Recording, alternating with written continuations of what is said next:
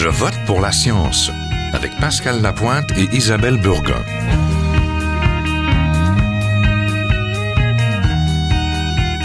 Bonjour à tous. Protéger ou exploiter les ressources naturelles, c'est un choix à faire et pas moyen de faire les deux. Donc les aires protégées qui devaient se multiplier, particulièrement dans le bassin Laurent, stagnent, principalement en raison de permis d'exploitation pétrolière accordés à de nombreuses compagnies. Le gouvernement québécois s'était engagé à protéger 12% de son territoire et 10% de ses eaux avant la fin de 2015. Au 31 mars 2016, le Québec comptait environ 155 400 km d'aires protégées, soit à peu près un peu plus que 9% de sa superficie. Du côté du réseau d'aires marins protégés, il couvre actuellement 1,3% du milieu marin québécois. Ainsi, au Québec, près de 4400 sites naturels répondent à la définition d'une aire protégée, un territoire qui assure la protection et le maintien de la diversité biologique, des ressources naturelles et culturelles associées. Il existe en fait 23 désignations juridiques et administratives de ces milieux naturels, et c'est beaucoup. Avec l'adoption de la loi sur la conservation du patrimoine naturel, la province s'était engagée à sauvegarder le caractère, la diversité et l'intégrité du patrimoine naturel du Québec. Dans un même temps, le gouvernement du Québec délivrait des permis d'exploration à des compagnies pétrolières et gazières sur d'immenses territoires. Un récent appel d'organismes environnementaux du Bas-Saint-Laurent tente de relancer le processus de protection. Et alors, nous allons en parler euh, tout de suite.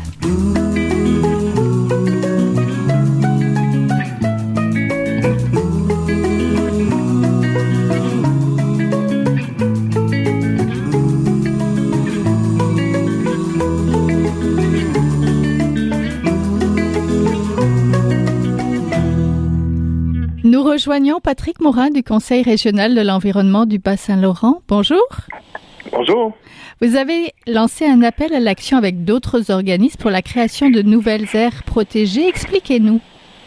OK. Euh, alors, euh, c'est un appel à l'action qu'on a fait avec euh, plusieurs organismes. La, la, Société pour la nature et les parcs, la SNAP Québec, Nature Québec, le Comité de protection pour les monts Chic-Choc, qui est un comité citoyen qui milite depuis plusieurs années là, pour la protection des, des Chic-Chocs dans le bout de Matane, et nous, le Conseil régional de l'environnement.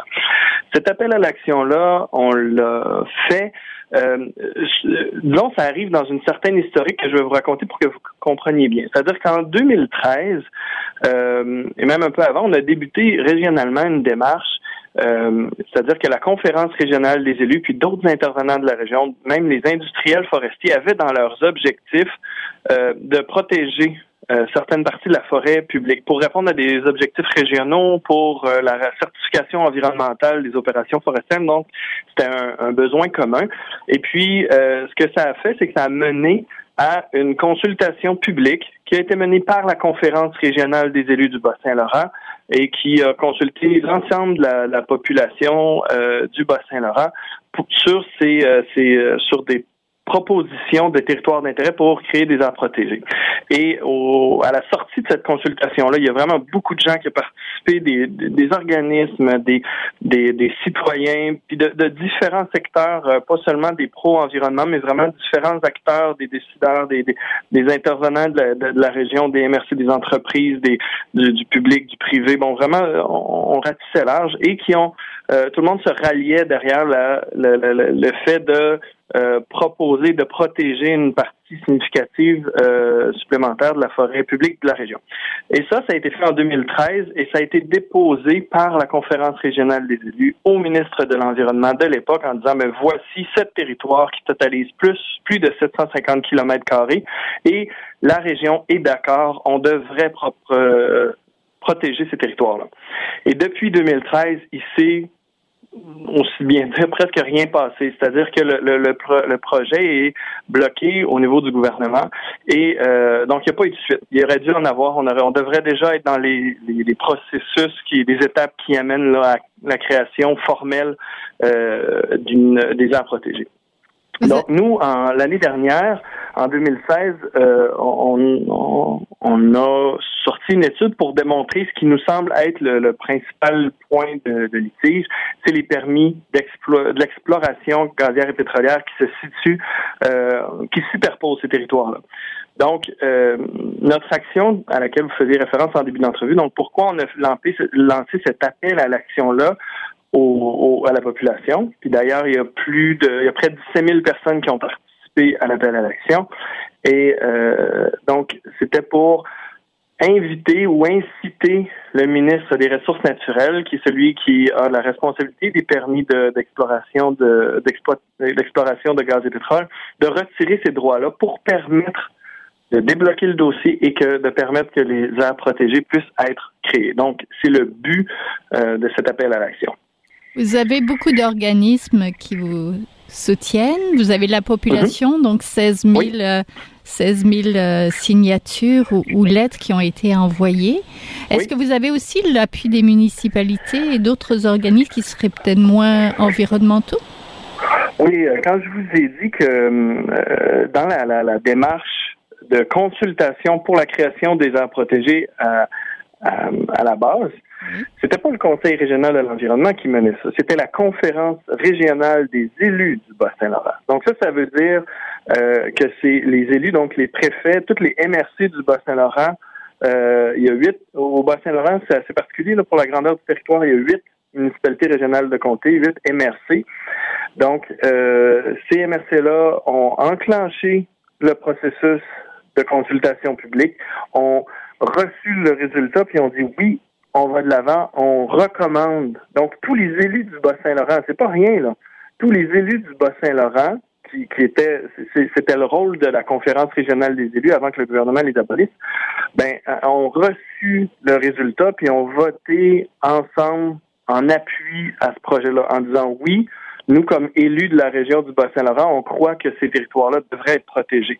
Donc non, c'est pas seulement des environnementalistes qui ont mhm. qui, amènent ce projet-là. C'est vraiment un projet, quand je vous dis qu'on a l'acceptabilité sociale pour ce projet-là, c'est-à-dire que l'ensemble de la société civile, des élus, euh, ont analysé la proposition, puis ont dit que oui, même s'il y a, bon, euh, il peut y avoir certains euh, désavantages, par exemple d'un point de vue économique en termes de perte de superficie forestière pour l'exploitation, mais que c'est quand on fait les coûts, la somme des coûts et des bénéfices, donc des avantages euh, puis des gains environnementaux, puis par rapport à nos engagements internationaux, tout le monde se rallie en disant oui, on doit les protéger, puis c'est raisonnable, puis dans, si on veut être euh, euh, conséquent dans nos objectifs de développement durable, ben, il faut protéger ce territoire. Oui, ces nouvelles aires protégées, c'est surtout un moyen pour protéger l'exploration ou l'exploitation pétrolière, n'est-ce pas? Euh, en fait, c'est que le bon, ce qu'il faut comprendre, c'est les, les différents euh, niveaux de conservation qui existent.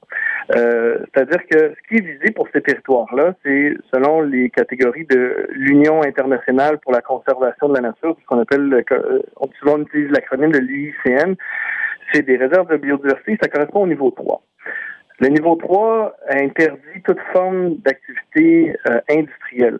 Donc, pas non d'exploration, de, d'exploitation gazière et pétrolière, mais pas de construction d'éoliennes, pas d'exploitation forestière, pas de mines. Donc tout ce qui est industriel est, euh, est exclu et est interdit dans une catégorie 3. Ce qui est permis, c'est tout ce qui est chasse, pêche, villégiature. Ça, c'est permis dans une catégorie 3.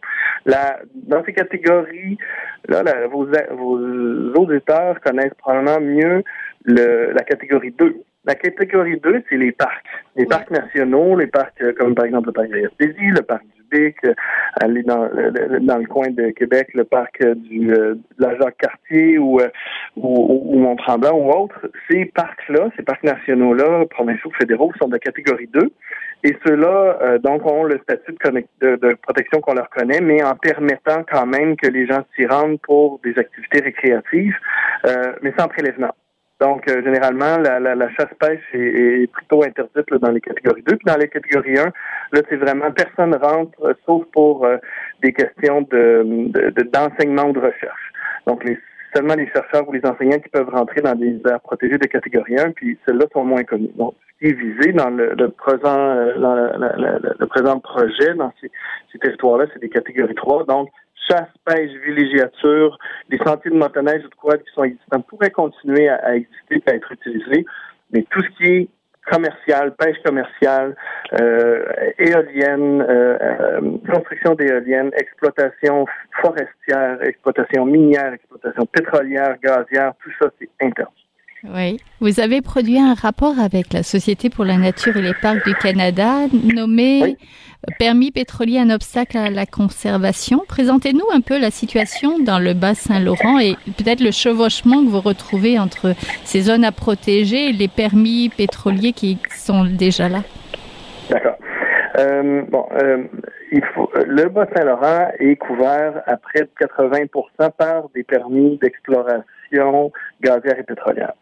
Euh, ça, ça date de la même époque où il y a eu le espèce de prise de conscience, disons, euh, dans la, question du gaz de schiste au sud du Saint-Laurent, près de Montréal et Québec, où est-ce que là, il a commencé à avoir euh, euh, de l'exploration, donc des forages. Et puis, les compagnies ont, le, gouvernement a ouvert aux jalonnements, aux claims, un, peu avant ça, tout le sud du Saint-Laurent. Donc, en même temps que les, les compagnies ont pu claimer, c'est un mais c'est le, ça, ça réfère à notre à notre euh, système de, de, notre régime minier qui est du click and claim, comme on dit. Donc, on peut aller sur Internet, cliquer puis acheter les droits d'exploration pour un certain territoire. ça coûte quelques dollars à l'hectare. Donc, une compagnie avec euh, euh, des moyens peut facilement acheter une, plusieurs dizaines, centaines ou milliers d'hectares selon ses moyens. Donc, en même temps qu'ont été, ont été achetés ces permis-là dans le coin de Montréal ou Québec, mais tout le Bas-Saint-Laurent, ou presque, plus de 80% a été, en même temps, les permis ont été achetés, une partie, une bonne partie de Gaspésie aussi. Bon. Donc, les permis euh, existent depuis ce temps-là, puis la plupart ont été renouvelés. Euh, ce qu'il faut savoir aussi par rapport à notre régime, c'est que si une compagnie euh, détient des permis au Bas-Saint-Laurent, puis par exemple en Abitibi-Témiscamingue, euh, et qu'elle fait des travaux d'exploration, donc parce qu'il y a une obligation de, de pour conserver le permis pour être capable de le renouveler, il faut faire des travaux d'exploration. Mais on n'est pas obligé de faire des travaux d'exploration sur chacun des, des, chacune des superficies ou chacun des, des des carrés qu'on a, pour lesquels on a acheté les, permis. Donc, chacun des secteurs où il y a un permis. Si une compagnie a des permis en Abitibi au Bas-Saint-Laurent, fait des, travaux d'exploration en Abitibi, eh bien, euh, ça va permettre de conserver le permis aussi au Bas-Saint-Laurent, même sans faire d'activité d'exploration. Pourquoi je vous dis ça? C'est parce que, comme on a vu au Bas-Saint-Laurent, il y avait donc 80% du Bas-Saint-Laurent qui, qui, était recouvert par les permis. Dans le cas des sept territoires d'intérêt, il, y en a six qui étaient complètement ou en, en bonne partie couverts par des permis. Il y en a seulement un qui n'en avait pas. Et là, ce qu'on a fait, donc, on est allé voir où est-ce qu'il y a eu des travaux d'exploration, où est-ce qu'il y a eu des forages pour chercher du gaz et du pétrole. On a trouvé les endroits et aucun de ces puits-là n'a été foré à l'intérieur des territoires. Donc, ça, ça nous permettait de dire que si on décidait, si le gouvernement décidait de retirer les permis aux compagnies qui les détiennent, ben, euh, ça, ce ne sont pas des territoires où ils ont investi de l'argent puis où ils ont commencé à forer pour trouver du pétrole et du gaz. Donc, retirer ces permis-là laisserait, puis quand si vous regardez la carte, les gens vont sur notre, euh, notre site euh, web, donc le crebsl.com, euh, peuvent télécharger le permis, l'étude, vont voir que même si on retirait on peut penser que c'est beaucoup, 750 km mais le Bas-Saint-Laurent fait 22 000. Euh, euh, donc, c'est une petite proportion. Puis, euh, les compagnies qui, si elles perdaient, si, si le gouvernement leur retirait ces permis-là, elles auraient encore de très larges superficies pour continuer à explorer si elles veulent chercher du gaz, du pétrole ou du Bas-Saint-Laurent. Donc, le préjudice serait pas énorme et démesuré en termes de, d'opportunités, disons, pour, pour ces compagnies-là. Oui, vous avez identifié donc sept territoires ou noyaux de conservation, comme vous les appelez là.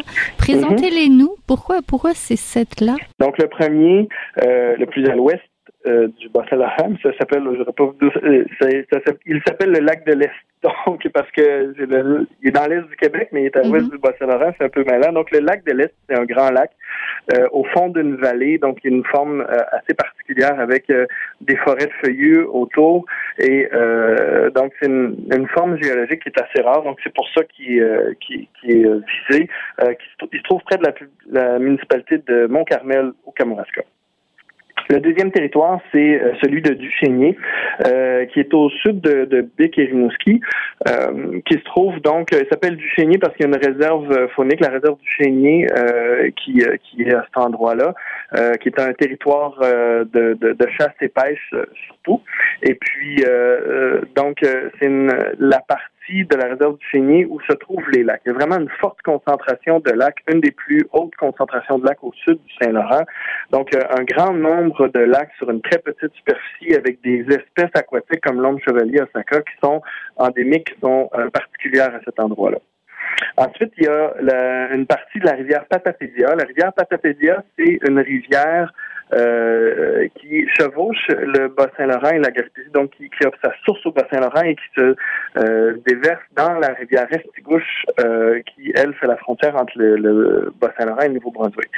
Euh, à l'embouchure de la rivière Patapédia, se trouve le One Million Dollar Pool, qui est une fosse à saumon vraiment célèbre parce que l'arrivée de la Patapédia dans la Restigouche crée vraiment des conditions exceptionnel pour euh, pour le, saumon. Moi, j'ai eu la chance de canoter la Patapédia et de, de, de, vraiment canoter la, la, en question, le One Million Dollar Pool. Puis euh, vraiment, les saumons sont assez exceptionnels, les saumons qui nagent, qu'on peut voir nager dans cette fosse-là.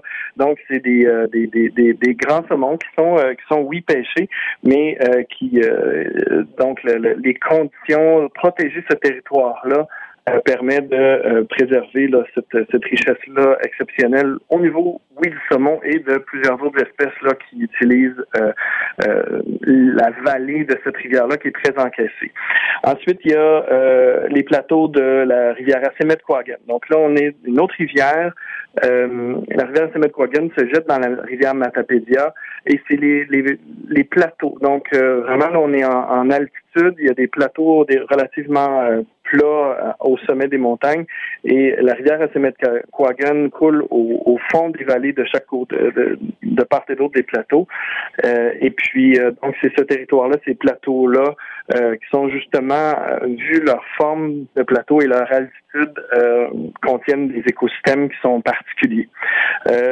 ensuite, il y a la tête de la rivière Côte-Abscale qui est une autre rivière à son nom, mais là vraiment, c'est la source. Donc la tête de la rivière avec euh, des tourbières, euh, des écosystèmes, euh, des milieux plutôt humides qui, eux, contiennent des, des, des, plantes, aussi des espèces, et qui permet à, la rivière d'avoir toutes ces qualités de, de, de pêche et, faunique, parce que bon, il y a des y a d'autres attraits plus bas, plus en aval de la rivière. Donc, de protéger l'amont permet de conserver ça. Euh, L'avant-dernier, c'est la rivière Cascapédia. Donc, c'est un segment de la rivière Cascapédia euh, dans les contreforts des Chic-Chocs. Donc, on est euh, en terrain plutôt montagneux, puis il y a une portion de la rivière Cascapédia euh, qui, elle, se jette euh, en Gaspésie. Donc, euh, c'est aussi là au niveau topographique et conditions qui, qui est intéressant. Et finalement, il y a une partie des monts Chic-Chocs, donc le dernier territoire, on l'appelle le territoire des Chic-Chocs. ce serait en fait une extension du parc de la Gaspésie. Donc, Euh, à, partir de l'extrême ouest du parc de la Gaspésie actuelle, ben là il y a un territoire qui s'ajoute et qui conserverait euh, des sommets, euh, des chic-chocs en allant vers la rivière Capcha, donc qui permettrait d'agrandir le, le, territoire du parc et puis là, vraiment, dans les sommets, c'est des écosystèmes particuliers alpins. Euh, oui, il y a le caribou euh, de, la, Gaspésie, mais il y a beaucoup d'espèces d'oiseaux, des plantes rares qui se situent là. Euh, d'où l'intérêt, là, particulièrement, le comité des bons chic dont on parlait, qui ont contribué à l'appel à l'action. Ils ont ramassé beaucoup de, connaissances sur ce territoire-là, donc d'où l'intérêt de, de ce territoire-là. Je vous remercie beaucoup. On était en compagnie de Patrick Morin du Conseil régional de l'environnement du Bas-Saint-Laurent et on va suivre euh, ce dossier. Merci beaucoup. Merci.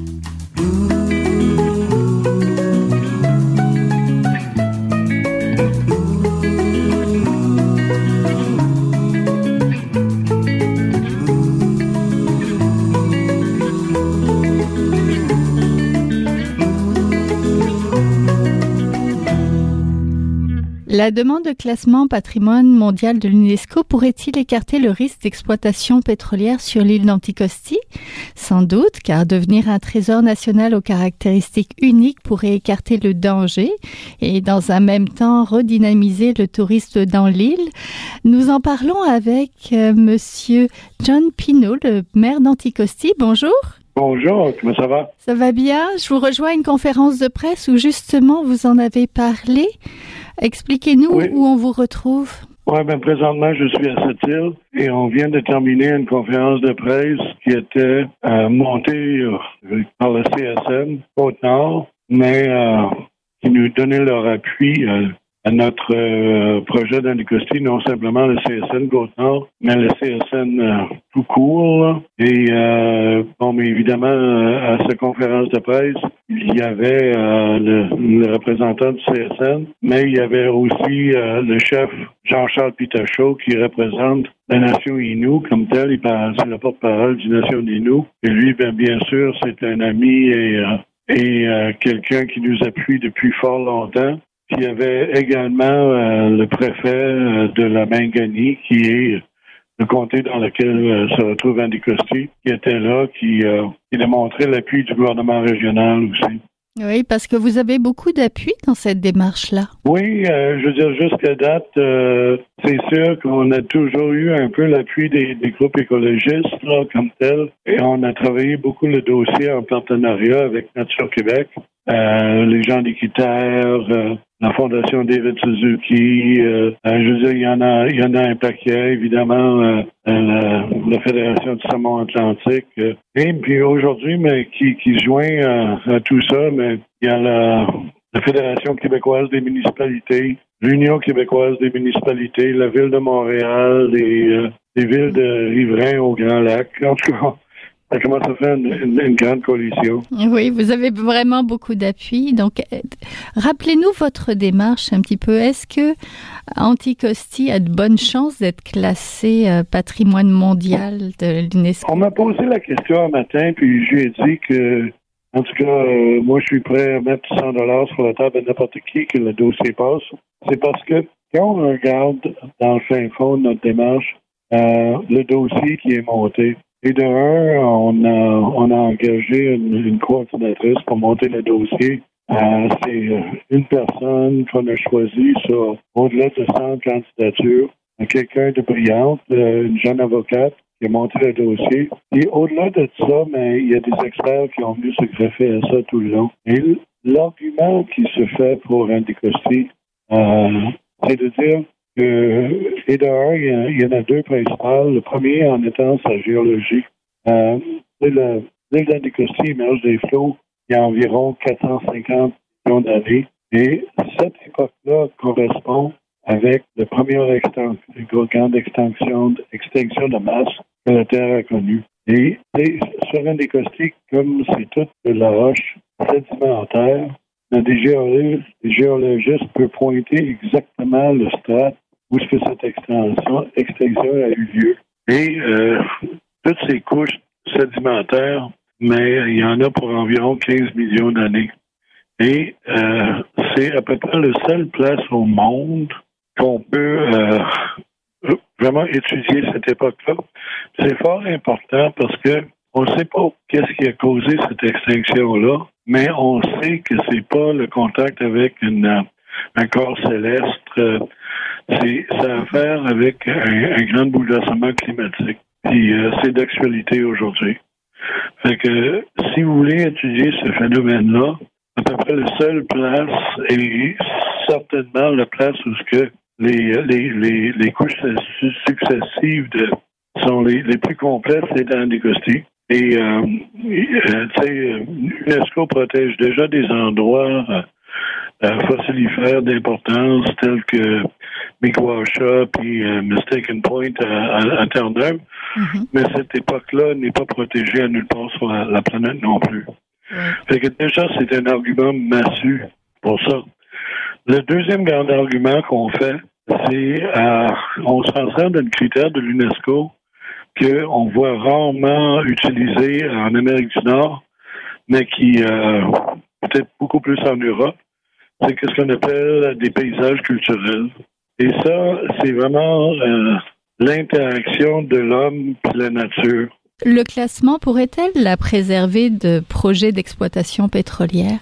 Euh, ben, la manière que moi je l'entends, oui. Parce que le, processus qu'on fait présentement, c'est que on va présenter notre candidature d'ici le 27. Euh, Canada va prendre six mois pour regarder juste le côté technique des, projets, voir si tout le document est là, euh, s'il manque des, choses, mais il y a une chance au promoteur de jusqu'au 1er avril de, rectifier son dossier. À partir du mois de juin, là, c'est vraiment un comité de gens indépendants nommés par le ministre. Il n'y a pas de, c'est pas des fonctionnaires qui regardent les dossiers. C'est euh, euh, vraiment des indépendants euh, qui vont vraiment étudier les dossiers et eux, ben, ils vont donner leurs recommandations au ministre en novembre et en décembre. Si on est mis sur la liste indicative, c'est vraiment, c'est pas la fin, mais c'est le début du processus. Là, ça va être euh, évidemment à nous de faire vraiment notre présentation à, à, l'UNESCO.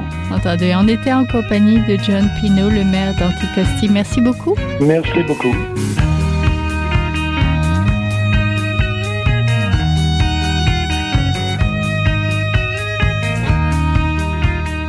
C'est tout pour cette semaine. Je vote pour la science. C'est une production de l'agence Science Presse avec Radio VM. Au micro Isabelle Burguin, à la régie Daniel Fortin. Vous pouvez réécouter cette émission à l'antenne de Radio VM toujours ou alors sur le site de l'agence Science Presse en balado diffusion et nous suivre sur vos réseaux sociaux préférés. À la semaine prochaine. Jin Hua est un chercheur typique de ceux pour qui les progrès de la bioinformatique ont préséance sur le sens biologique et pour qui la grosse science constitue la seule logique. On y parle de génome, de transcriptome et de spliceosome, de traductome, de protéome et de foldéome, de kinome, de protéasome, mais pas du glaucome de Guillaume, de signalosome vers les lysosomes, ah, et puis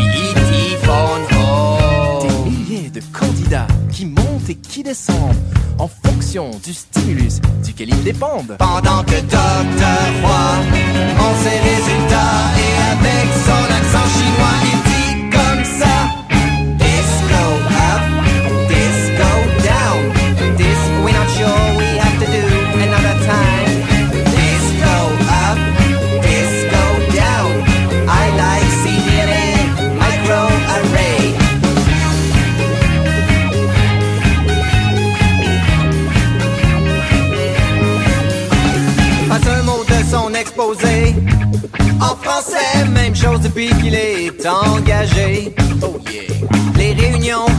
se font en anglais, même s'il est le seul à le parler.